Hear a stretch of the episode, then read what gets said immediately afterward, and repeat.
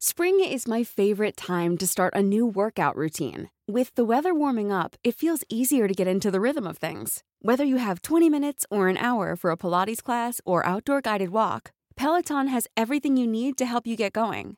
Get a head start on summer with Peloton at onepeloton.com. Hey, folks, I'm Marc Maron from the WTF Podcast, and this episode is brought to you by Kleenex Ultra Soft Tissues, your ally to help tackle your allergy symptoms this season. I love the change of seasons, but nobody loves pollen and all those other things floating in the air that make you sneeze during this nice weather. Kleenex Ultra Soft Tissues are hypoallergenic and allergist approved, so fight back against watery eyes and runny noses without worrying about irritating your skin. For this allergy season, grab Kleenex and face allergies head on.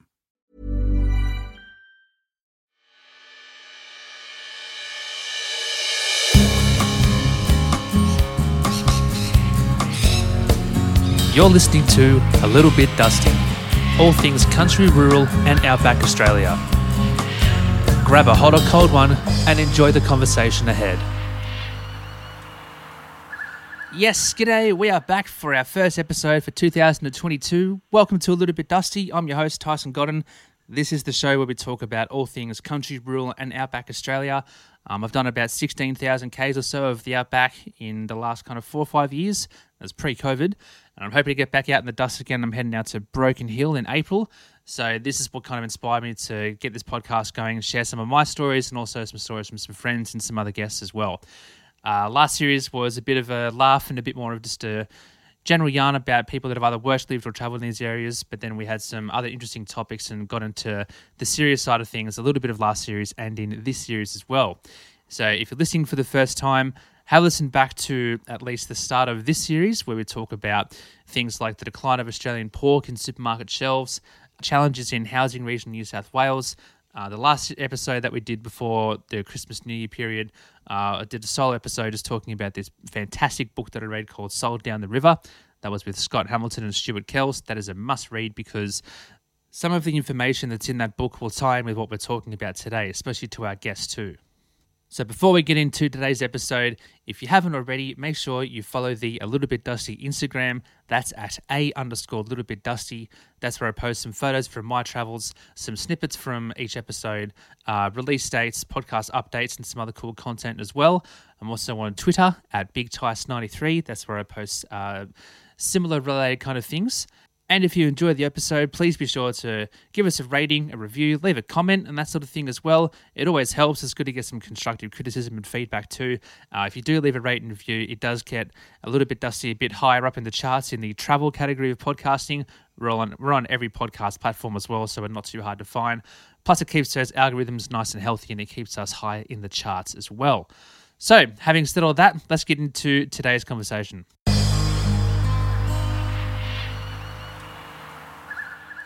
All right, thanks for tuning in, guys. So we've got a very special guest with us today. I've managed to get this gentleman's contact through uh, another gentleman that me and Ron Pike both know. So thanks, Ron, for the connection through Nigel, and then Nigel, thanks for the connection through, through Ben, who we're chatting with today. So Ben Gledhill joins us now, and he's a fourth generation dairy farmer from Northern Victoria. Ben, how are you, mate?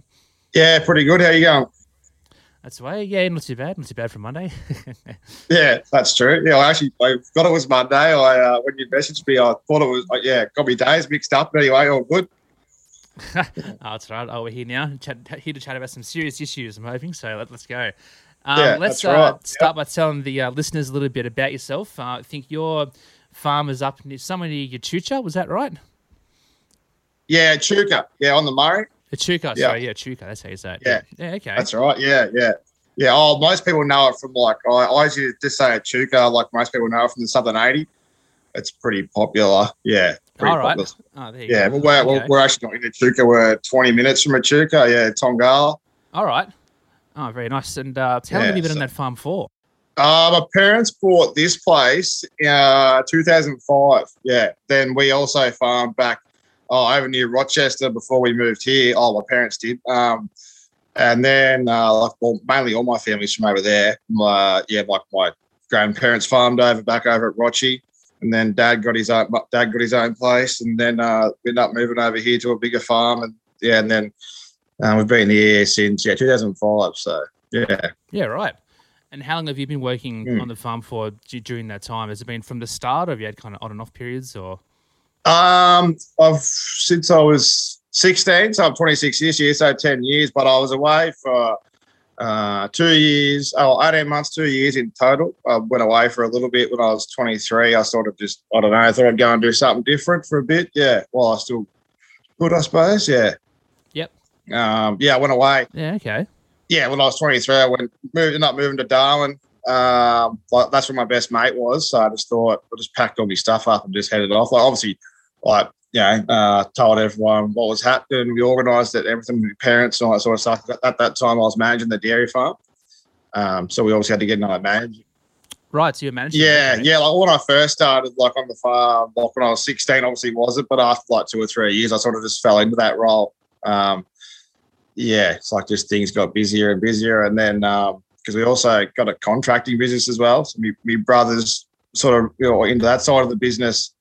Um, so yeah, pretty busy between all the four of us, my parents, my brother, and then um, yeah, so we organised that, and I went away for I think I, I think I was away for two years all up. I come back a couple of times like during side season, like August, September, October when it was real busy. Um, yeah, but apart from that two years, uh, yeah, I've been here the whole time. Yeah, I haven't worked anywhere else. Yeah. All right. Must be pretty sizable then. How big's the place? Uh, the the original dairy farm block where we milk on, it's 330 acres. Then we've got another block, Okay. um, like same thing, irrigation block that we just run all of our heifers and grow all of our silage and hay and grain over there, which is 480. Yeah. So yeah, true. Oh, and then we do a little bit of like sharecropping and stuff, which is, means like say, um, like sort of not hobby farmers, but someone who might have a couple hundred acres or a hundred acres that they don't really actually want to do anything with the land, and like, uh, but like we'll crop it with them, and they get a certain percentage of the crop, and Oh, because yeah. we use our equipment, we take a certain percentage of the crop, like sort of go halves, sort of like you know, like yeah, just a Mm, mm. each agreement's different, but yeah, we do a fair bit of that as well to yeah for silage for the dairy farm. That's not a bad little trade off, considering, yeah, if a lot of people have a lot of size and a lot of land they're not using, then yeah, why not make the most of it? That seems like a bit of a win win. Yeah, that's right. And they don't have to do anything. Yeah. So in a good season, it works out pretty well for them. Yeah.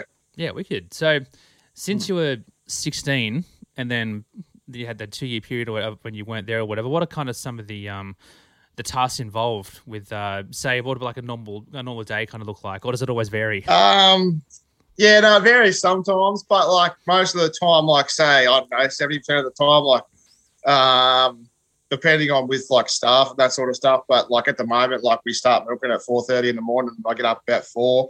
Um, this isn't like, so when we're not calving or anything like that, this is sort of a general day. Um, yeah. And then like we'll milk, feed the cows. Um, like this time of year, like during summer, we feed a lot of them. So we, um, like we're using a mixer wagon and we're feeding out silage and hay that we've done Oh, yeah. the previous few months before in the springtime when things are really good. Like, yeah, growing's a lot better. Um, and then we're like, yeah, just checking on all the animals like dry cows, calves, heifers, like all that sort of stuff. And um, oh, this time of year, like we're irrigating corn for, uh, so we grow that out of our other block. So we irrigate that and that Yep. we're growing that for silage to store to feed over the next 12 months. Yeah Yeah, right. But like it does change a fair bit. Like when we're calving, um, yeah, like always one of us is getting up um, during the night to check on the calving cows, um, just because that's yeah, like obviously at risk of something happening. Yeah, yeah, that's it. So that's Yeah. I think from what you've given us some of your notes here as well, it's it's quite flat land. It's quite is that quite easy to work with with a bit of like that sandy kind of loam kind of soil. Yeah, yeah, no, it is compared to like um, like I've got a worker at the moment. He's from New Zealand, and like he just like the way the what he describes to their hilly country. Oh, it's just just crazy. Like he just says, like they just haven't got one bit of flat ground. Like Yeah, right. you know, if you leave a tractor off with a handbrake, he's seen workers do that where he's was working before and things go wrong. Like can- with those sort of things, to me, yes, it is pretty easy. Like just being flat country, irrigation country, yeah, it's pretty easy. Yeah. Yeah, okay.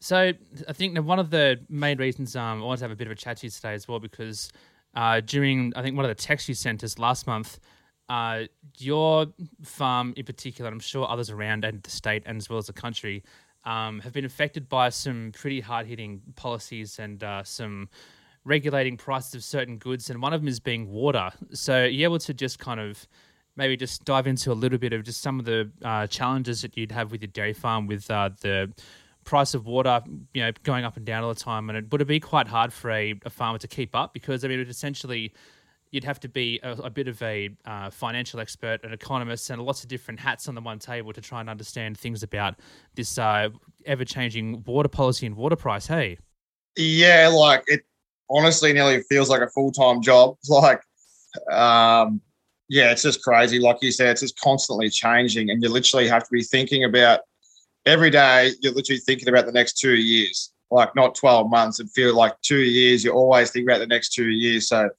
like, water could be through the roof. And like, I remember when it was like 500 bucks. I'm not not exactly, but around that, and we're all just thinking like, what are we going to do? What are we going to do? Um, and yeah, you're literally just constantly trying to stop yourself from getting caught in those positions. Like a good example is like when mum and dad bought this place, dad had a heap of silage saved up. Um, they come over here and like in our contracting business, we do lasering. So like we okay, uh, we set up all the paddocks for irrigating, like to use obviously to use the water for people that don't know what that is.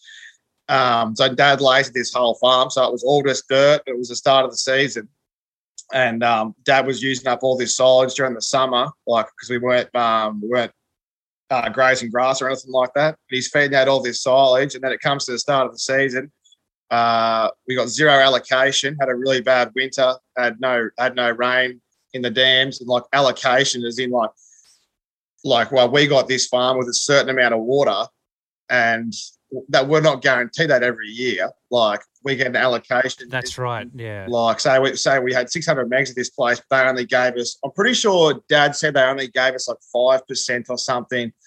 But then there's more rules that is in like that classes with spill, like on the dams and all that sort of thing. oh, So then, yeah. like that, that nearly literally in the first 12 months, we nearly went broke just because of that. Like we nearly just lost the place straight up. Just if it wasn't for dad having all that silage saved up, like that's just one instance of where it could just go horribly, horribly wrong if you're not prepared, like for the next 12 months to two years. And that's why ever since then, dad has just been so adamant about having uh, like 12 months to two years of silage behind you. So if we do have a bad season or whatever, we're fine. We can just go back to feeding silage and hay and keep going, like keep our business going. So yeah, it'd be um important to have that kind of uh that kind of yeah forward kind of way of thinking, I suppose, because what a lot of people probably not realise, and I suppose the message I'm trying to get out to people who you know might be listening to this from the coastline or the CBD or whatever is you know farming is where you know our food and water comes from. It's not just from the shops, but a lot of it's high risk as well for sometimes not that much high reward. So from what you were saying, the um yeah the preparation and the planning just to Yeah. have it possibly backflip is um yeah I can imagine it'd be quite stressful as well. Yeah, and especially like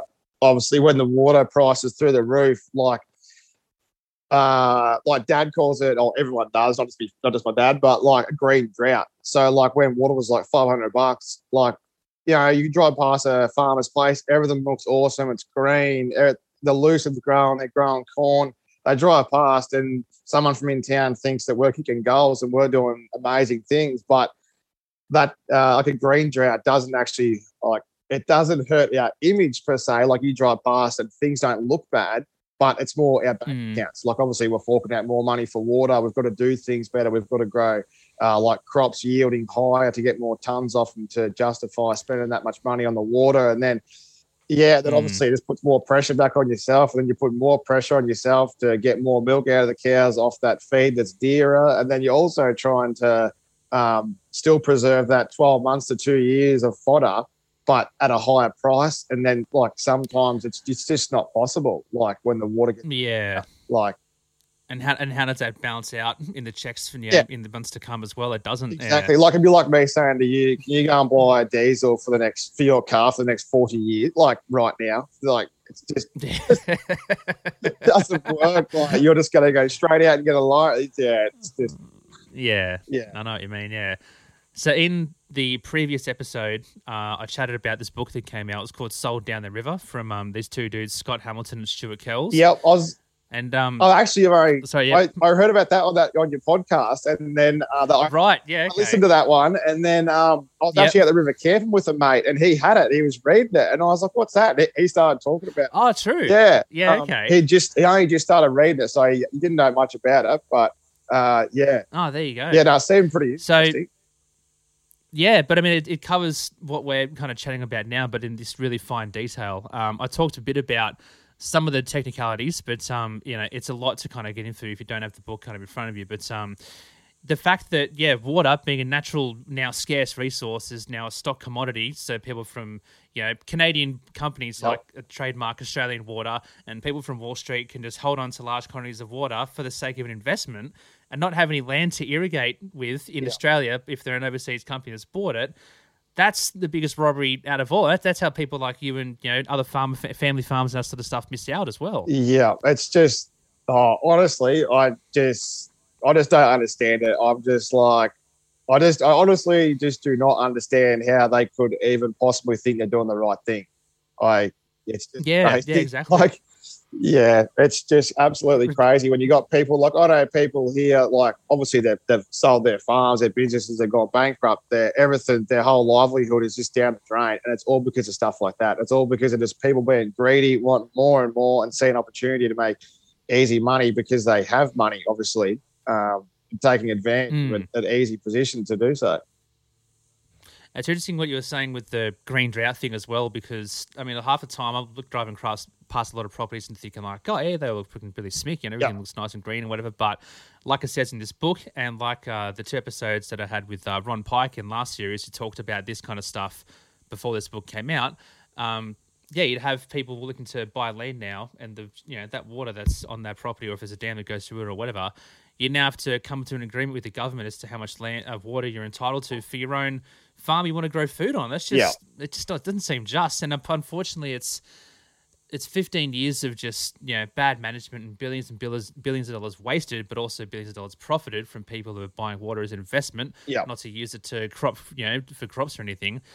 Um, it's just such a it's just such a stringed tangle of a mess that it's not just going to be fixed overnight. So Yeah, that's right. Like I it's going to take yeah. a long, long time to get back to what it was. Like Mm. Oh, I I think it was about three or four years ago now. Like there's a few stories going around um, when they were doing uh, the envi- like it's sort of a bit of a different subject. I don't know if it's in that book or not, but like the environmental flows.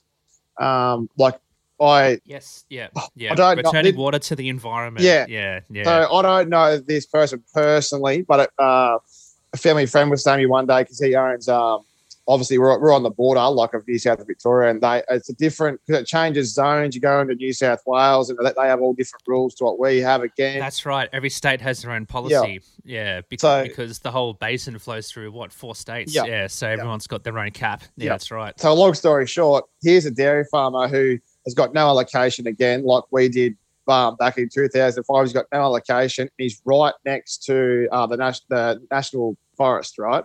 And they're pumping Yep. water back into the national forest, and it's flooding back onto his property. And like he's sitting there with like half a paddock of green, and it's all because of Mm. it's flooding back into his place, and he's just sitting there.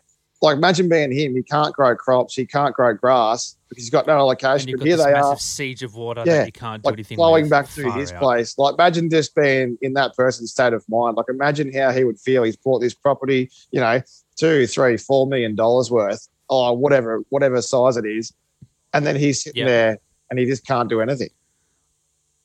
Oh, it'd be yeah, it'd be the absolute biggest biggest slap in the face. Like a couple of years ago, I went on a um a big road trip with my dad, and we were coming through places like the back of Bourke, Nyngan, Oh, yeah? And that sort Yep. of thing. And um, it was a great trip. But yeah, a lot of the main the main conversation I was talking about was oh. Because we went, we went, we went to do this uh, like steamboat kind of tour thing. It was in I think Bourke, and this guy Yep. was going, "Oh, sorry guys, yeah, we need like you know three and a half meters of depth at least for the boat to run, but we've had like less than one and a half meters over like the last six months." And we've gone, just to go there, and then we just more the more common conversation came up of just more people talking about just towns either losing access to water or just Yep. not being able to get access to water. And I thought, well, it seems quite bizarre because I've, I was raised in you know Sydney my whole life, and these kind of things I wasn't really aware of until you go out to these places and chat with people. So. Um, but yeah, this kind of, I suppose, water rabbit hole I've kind of dove into particularly because it is something that just branches out and affects everyone and just other people just in Yeah, just fast, just dramatic effects that no one could really, really imagine until you go out there and see these places. and it can just turn a whole town from like an absolutely booming economy and then back to zero Yeah. within like a very short amount of time. Like nearly like all these small country towns, like that's what they live off. Like that's what that's where like, Yep. literally it all come. You can follow everything back to it. Like it, it stems back Mm. to that. Mm. Yeah. That's- Yeah, Ron was saying a while ago, and it's still valid. I mean, like, Denil- Deniliquin used to have, I think it was 14 dairies and like seven or eight rice mills. Yep. And um, the there's only one rice mill that's just kind of turned back on and started going because they've had a good season. They can go Yeah, back into yep. production. But the last dairy closed down like, what, four or five months ago. Yeah. So there's places that have had just hundreds of years of history, all possibly within the same family name as well, just being stripped away because someone's made a policy to rob someone of a resource. But then on the other hand, you've got someone who's getting, like what you were saying, your mate who's got the water flooding in through his farm Yeah. and can't do anything about it. Yeah, and it's a total. Uh, yeah, like, it's absolutely crazy. Like I had a friend. Um, she started to study to be a solicitor, and Mm. then um, she was doing an essay or something. I can't like I don't know how or why, but she rang me and said, "Oh, um, what's it? What's the go with waterbed? I want to. I've got to do a um, uh, an essay on something. And uh, what's the go with water?" And she's like, "It's very So get a cuppa. We've got half an hour. yeah, literally, I, I said, um, I said, if you want to die down that rabbit hole, I said, just prepare yourself because you will just be absolutely mind blown. I said, look, I, I said, you'll end up finding out more than me if you sit there and research. And uh, like six months later, um, she literally rang me and she was just like, how do they get away with it? How how does this? How can you own land? How can you not own land, own water? Like she was just like she was just absolutely mind boggled by. She had no idea about irrigation or anything, all that sort of stuff. And then she's dove Yep. right into it, and she's just couldn't believe it. Like she's just absolutely Mm. dumbfounded. Like she thought it would be the opposite. Thought it would be in favor of the farmers. You know, it'd be easy to get access to. Like It's that time of the year. Your vacation is coming up. You can already hear the beach waves, feel the warm breeze, relax, and think about work. You really, really want it all to work out while you're away. Monday.com gives you and the team that peace of mind. When all work is on one platform and everyone's in sync, things just flow wherever you are. Tap the banner to go to Monday.com. Spring is my favorite time to start a new workout routine. With the weather warming up, it feels easier to get into the rhythm of things. Whether you have 20 minutes or an hour for a Pilates class or outdoor guided walk, Peloton has everything you need to help you get going. Get a head start on summer with Peloton at onepeloton.com. Millions of people have lost weight with personalized plans from Noom, like Evan, who can't stand salads and still lost 50 pounds. Salads, generally, for most people, are the easy button, right? For me, that wasn't an option. I never really was a salad guy. That's just not who I am. But Noom worked for me. Get your personalized plan today at Noom.com. Real Noom user compensated to provide their story. In four weeks, the typical Noom user can expect to lose one to two pounds per week. Individual results may vary. Hey, Dave. Yeah, Randy. Since we founded Bombas, we've always said our socks, underwear, and t shirts are super soft. Any new ideas? Maybe sublimely soft. Or disgustingly cozy? Wait, what? I got it. Bombas. Absurdly comfortable essentials for yourself And for those facing homelessness. because one purchased equals one donated. Wow, did we just write an ad? Yes. Bombas. Big comfort for everyone. Go to bombas.com slash ACAST and use code ACAST for 20% off your first purchase. Yeah, it's just Yeah, crazy. well, that's possibly that obs- observation of that uh, green drought too. If you're just touring around Yeah. places, going, "Oh, this all looks lovely," you know, water must be good here. But Yeah. um, yeah, there's more to it than that. Yeah, yeah, no, it's far out. crazy. Like it would be That's yeah, It would be. That is the biggest. Probably, there's a lot of issues with dairy farming. Like, like even like milk price would be one of them. But it all probably comes back to that water thing. Like everyone's just trying to get their piece of the pie. Um, I suppose. Like, yeah. Did your did your parents observe kind of any major changes within water policies, or see it kind of skyrocket and then go back down that sort of thing? Like, did they have much of an input on kind of how it changed? Do you, do you know? Oh, honestly, nah, not at all. Because like, um, like I know, we, well, we've always my parents have always contracted, so we go to other people's farms and do contracting, and Um, dad has always done that as a backup, basically. And like I just remember Right, always okay. growing up as a kid, like That's pretty good. Yeah, you know, like mum and a worker would be here milking the cows, and dad would be getting up at like three o'clock feeding the cows if we weren't on pasture. So, like, say during summer, like now, and then he'd be gone for the Yep. whole day out the tractor, contracting somewhere just so they got that second income, basically, like just to protect Yeah, ourselves. okay. And like, it, he does know a lot about it, but he uh, has never, yeah, he's never done anything like that. Nah. Like, never had, the, Yeah, never right, had the time, as every farmer says. I haven't got time. I haven't got time. yeah, right. Um, something I did want to find out a bit more about as well, though, was um, yeah, the uh, milk prices because I know that uh, I was going to possibly have a chat to another dairy farmer up near my parents' way in uh, Foster, and they were, he was saying that um, uh, that yeah, the kind of capped two dollars a liter kind of thing from Coles and Woolies has kind of put a bit of hardship on his community up there. So I think people have either had to work around or with some of the big kind of brands to make sure they get some sort of uh, portion of income from those sales, or they've or they've made their own kind of thing. Yeah. Have you have you kind of um, observed or known of any other kind of uh, milk like milk price challenges within your industry and how that's affected, say, your farm or other communities around you? Um, yeah, like a few years ago now, probably seven or eight years ago, uh, a local factory here, um, they actually supplied A2 milk. Um, so Okay. before all the clawback happened with like Murray Goulburn and Fonterra, we um, we went to supplying A2 milk because it was a bit better milk price. But but then again, we had to like sell half of our herd because they weren't A2 A2, um, which is like What do you what, what do you mean by that? Do they have a certain uh, specification for what kind of milk you need? Um, yeah, I'll probably stuff this up off the top of my head, but um, we take a okay, we take a hair sample. So A two A two is the type of uh, beta casein protein that uh, that cow has. Like she can either be A two A two, A two A one, or A one A one. Um, but all Right. other mammals apart from cows are all A two A two, like like buffaloes, goats, camels, uh, Oh, okay. anything you could think of, bar cows.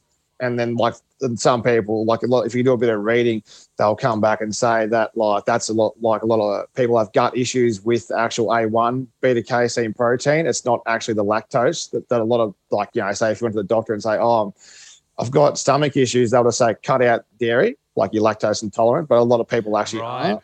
It's actually that protein that you got your stomach can't handle. Oh, Um, there you go. yeah, so it's a New Zealand-based company, or they started out in New Zealand. I'm pretty sure, probably wrong, but um, yeah. So then we did that, um, and we converted our whole herd to A2, and we started supplying them. Like, got a bit better, like bit better milk price. Um, but yeah, same thing. It costs a lot of money to do it. In, in the long run, I think we've been better off. Um, it was sort of a bit of a risk at the time, but I think it's paid off. That's probably the one major thing we've done to try and combat the milk price. Yeah Yeah, okay. because it's sort of it's sort of like a bit more of a niche market. Like um, you'll probably notice now if you go to the supermarket and look for it. Like uh, yeah, you'll probably say it's a bit more expensive. Yeah. So has there been has there been kind of any like uh, markets or meetups where we've been, we've been able to chat with other dairy farmers and they've kind of uh, related similar uh, issues with water prices and that sort of thing, or has it been a way you can either like discuss it all as a group and kind of put a kind of possibly a call to action now to like a local council or something to at least have them uh, understand the situation? Um, yeah, no, there actually is generally a, a lot of those things. Like a lot of like there's a lot of meetings and things you can go to. Um, but I just don't think anything actually gets done. Like people try and try, but I just don't think there's the people in the right spots to actually make something happen. Like it's, um, yeah, like I've I've never heard of something going back in our favour. The they're con- like the policies are constantly changing against us. Like you've just got to be like, uh, yeah, you've just basically like a full time job monitoring it. Like sometimes me brother will say something and I'm like, no, that's not right. And he's like, no, I got changed last week. You know, now if you do out. this, you can't do that. Like it's, yeah, it's just always changing. Yeah. Far out, and especially with uh, I suppose farms in you know places with kind of poor network coverage or you know places where you Yeah. might be able to have that access to that information. Where does that leave them? Just in nothing but just a world of trouble, I could imagine. Yeah, that's right. Yeah, yeah. But then I know I don't know. I, I know farmers like uh, a lot of a lot of farmers will just say it comes back to being smart. It's a business that you've got to run, and if water is cheap, you've got to buy in and buy in hard. So you've got enough for two years. Like, um, yeah, That's extremely tricky to try and uh, to judge, though. Having water Yeah, that's right. in an ever changing, uh, in an ever changing market. Yeah, Yeah, that's right. Like the last two years have already been in our favour, like a big in a big way, with like having two good seasons in a row. Um, like if it wasn't for that, uh, we probably the, the the water price would probably be absolutely through the roof. Like you know, and it probably would be a big deal. But I think everyone's sort of not forgotten about it, but no one's as quite as stressed as what they were, say, four or five years ago. Because everything's good, we've had good seasons. The dams are full. Water's come back in price. It's not that bad. Like yeah, um, yeah, you know what I mean. It's sort of Yeah. everyone's got short memories. Um, yeah. Whereas plus I'm when getting the hit with date- price- Oh, plus they're getting hit with bloody daily case numbers every day as well, so that seems more Yeah, important apparently. yeah, yeah, exactly. Yeah, yeah, Yeah. that's right. Uh, yeah, but no, I think them things happened more like their meetings about water actually happened more like when the when the water price was high and it was actually affecting people's businesses like really really bad. But now, like more so, like you know, things are good, so everyone thinks everyone's good, but everyone's got short memories and forget what happens. Yeah, and that's the thing too. I mean, I was chatting with someone recently, and um, oh, they're just being a bit of a smartass about it because they're like, oh, because they've you know listened to you know me chatting with Ron and you know being this whole Yep. water thing and the uh, the you know, the book and everything else, and then uh, I was like, oh, I'm going to try and find out more about, it. and they've gone, yeah, but. You know, we've had kind of two wet summers and the dams are full now, so you might just be you might just be flogging a dead horse. And I thought, you good on you, like serious? like, yeah, it's possibly how some people might look at it, but um, that's just you know just because these things have happened doesn't mean the underlying issue isn't still there. So Yeah, yeah, Yeah, exactly, uh, exactly right. Like water could be even cheaper for us if all those policies weren't there. You know what I mean? Like, well, that's right. you know, things are good. Hmm. Yeah, Well, like I put in the last episode, I think the concept of uh, water trading, of a trading a good for an actual good, seemed like okay, like in theory, like you know, back way back when, and also to regulate if you know if someone from you know another farm was, was you know taking too much water from this other part of the dam from another farm, whatever. But when it's when the first inquiry from separating water from land started, and then when people were making profit out of water without using it anywhere, and, Yeah. you know, especially from companies overseas, I think that's where it really just starts to get. Yeah, it just seems like people who've made those policies only have one agenda, which is just to make absolute bank and just not really care about uh, who suffers in the long run. Yeah. So it's it's unfortunate, but I mean, hopefully, just you know, with conversations like this, you can at least spread awareness about the things that are going on because. Um, yeah, I mean, like your your the, the Gledhill name has been involved, you know, in farming for quite some time now. I can imagine, and for everything just to be, you know, stripped back in case some major policy changes or if water goes through the roof and you have to pack up and lose it all, then you know, Yeah, that's right. Lot, lots of people have been in those situations, and that's the thing with- that's good about this book as well. Sorry to keep on back to it, but it is a great encyclopedia of just all things water info. Um, everyone that Scott and Stuart chatted to, they've interviewed over the last few years before, in the midst of coming up with that book, and um, they're people from you know all across the Riverina, all across the valleys, and everything else, and they've said, "Oh, you know, there was one day we, you know, we had this much. You know, the next day we had to strip it back to this much. The next day we had nothing. A week after, the government's trying to buy it back for a, you know a higher price, so we're still on our feet. And um, yeah, it just it just seems crazy. It just seems absolutely crazy. So I'm not just yeah, no, you're right. Like, and that's why I keep thinking, like, we're just so lucky with these two seasons we've had. Like I said, like, it just it's taken that stress off everyone, which I'm grateful Mm. for. Because when it, when it was like that, it was just absolutely ridiculous, and things could change in a heartbeat. But like, well, hopefully we have another good season and it stays the same. But I think in these better seasons, like, like obviously don't make those people that do just try and make that bank, they can't because they haven't got as much control because there's more water. You know what I mean? yeah. um, and prices aren't as high, and they probably look at it and think, "Oh, well, I'm not going to make as much money as investing in something else." They might go and do something else. Yeah, right. I see. Yeah, yeah, that's right. It's not five hundred dollars a meg. I, I I swear it was that high. Um, like I remember it being twenty dollars a meg. Mm. Uh, that's just off the top of my head, and then I'm pretty sure it got up to like five or six hundred dollars a meg. So, That's just in Victoria. like, imagine saying well. that to some. Yeah, So it could yeah. alter between yeah, Yeah. the price can alter between different states. I think they talked about it going up to two or four thousand dollars a meg in some parts of New South Wales at its worst. and yeah, yeah, and that's also like te- oh, like that. That's also just temporary water. Whereas you, when you start Yeah. talking about like high reliable water, like all of a sudden you're talking a whole different ball game again. Mm. Like yeah, That's the thing within this market as well. They've made their own their own language, their own dialect essentially. So again, Yeah. it becomes even harder for the normal yeah, for the farmer to keep up. yeah. Like when I was trying to explain to my friend before, I was saying she's becoming a solicitor. Mm. And I was like, oh, there's high and there's low, and if it um, if it rains too much and the dam spills, you lose part of your percentage. Temporary, permanent, Like, sort of thing. and she was just looking at, yeah, she's just looking at me like, what, why, and what have they made it like this for? Like, why, yeah.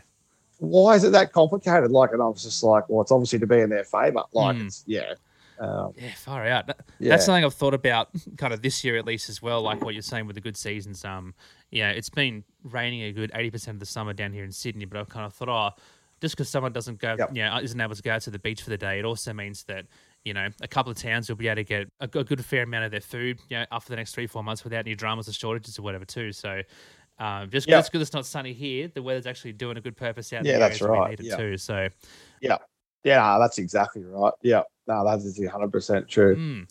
In um, I think it was about a couple of years ago. You yeah took a bit of a break from your farm and you actually uh, went up to I think it was a rodeo and did a bit of a trip up there. And I think that's also where you met your missus. Is that right? Tell us a bit about that. Uh, yeah, yeah, yeah, yeah, yeah, yeah. Um, yeah, so that was when I went away. Um, like obviously, um, yeah, I went to Darwin first. No, I was there for.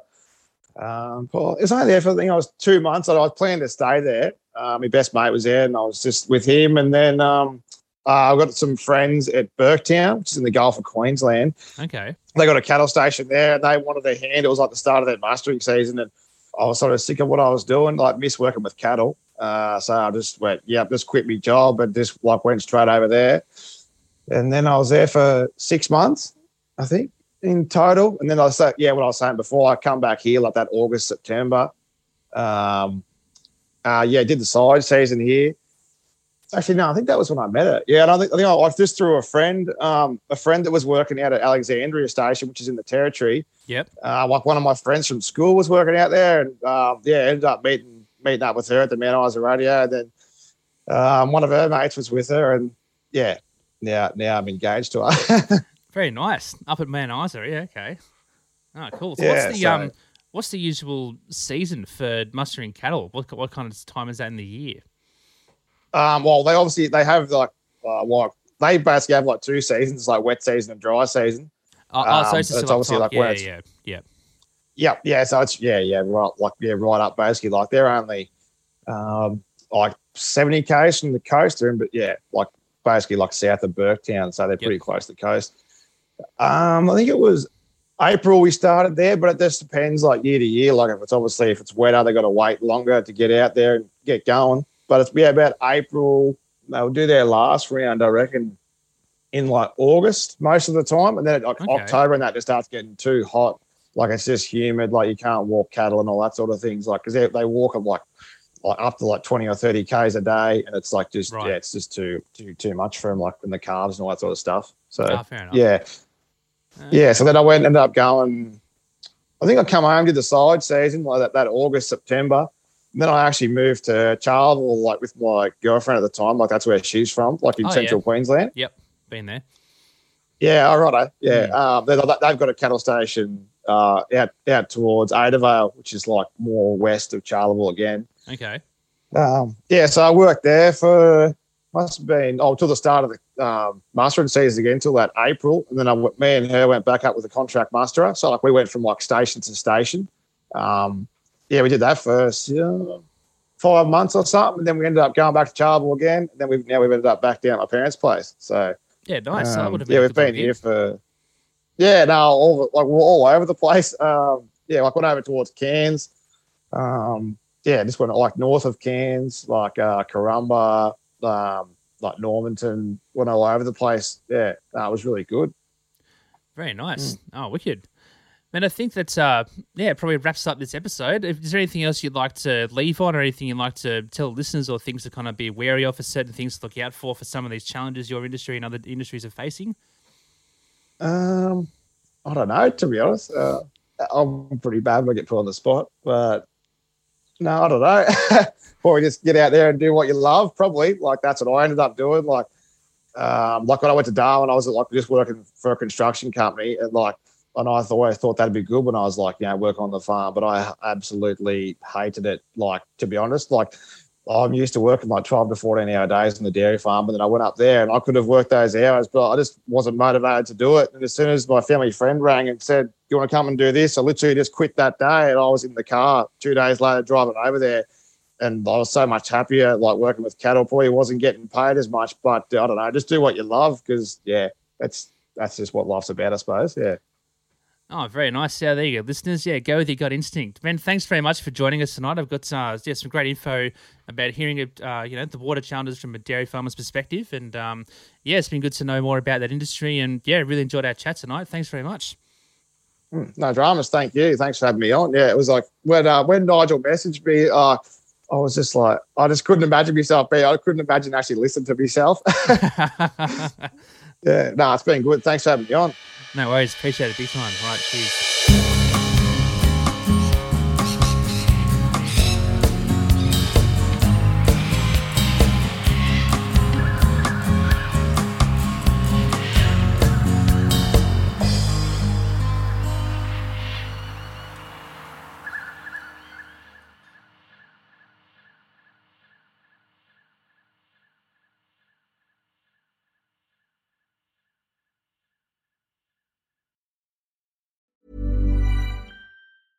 Planning for your next trip? Elevate your travel style with Quince. Quince has all the jet setting essentials you'll want for your next getaway, like European linen, premium luggage options, buttery soft Italian leather bags, and so much more. And is all priced at 50 to 80% less than similar brands. Plus, Quince only works with factories that use safe and ethical manufacturing practices. Pack your bags with high-quality essentials you'll be wearing for vacations to come with Quince. Go to quince.com/pack for free shipping and 365-day returns. Hey, folks, I'm Marc Maron from the WTF Podcast, and this episode is brought to you by Kleenex Ultra Soft Tissues, your ally to help tackle your allergy symptoms this season. I love the change of seasons, but nobody loves pollen and all those other things floating in the air that make you sneeze during this nice weather. Kleenex Ultra Soft Tissues are hypoallergenic and allergist approved, so fight back against watery eyes and runny noses without worrying about irritating your skin. For this allergy season, grab Kleenex and face allergies head on. Imagine the softest sheets you've ever felt. Now imagine them getting even softer over time. That's what you'll feel with Boll and Branch's organic cotton sheets. In a recent customer survey, 96% replied that Bowl and Branch sheets get softer with every wash. Start getting your best night's sleep in these sheets that get softer and softer for years to come. Try their sheets with a 30-night guarantee. Plus, get 15% off your first order at bollandbranch.com. Code BUTTERY. Exclusions apply. See site for details.